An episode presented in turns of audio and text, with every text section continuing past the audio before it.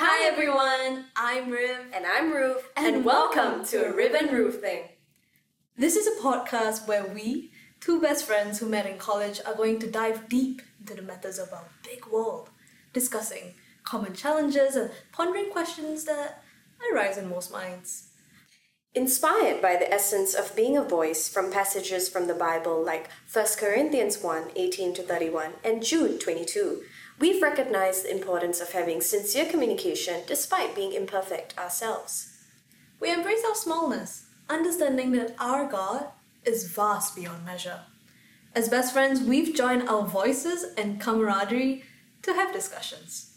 And these discussions might not be without flaws, but they're always honest and heartfelt. We're here to explore life's meaning and faith together. Of course, this will be centered around our conviction that the answer is always Jesus. We hope to present these profound ideas in a way that's clear and accessible.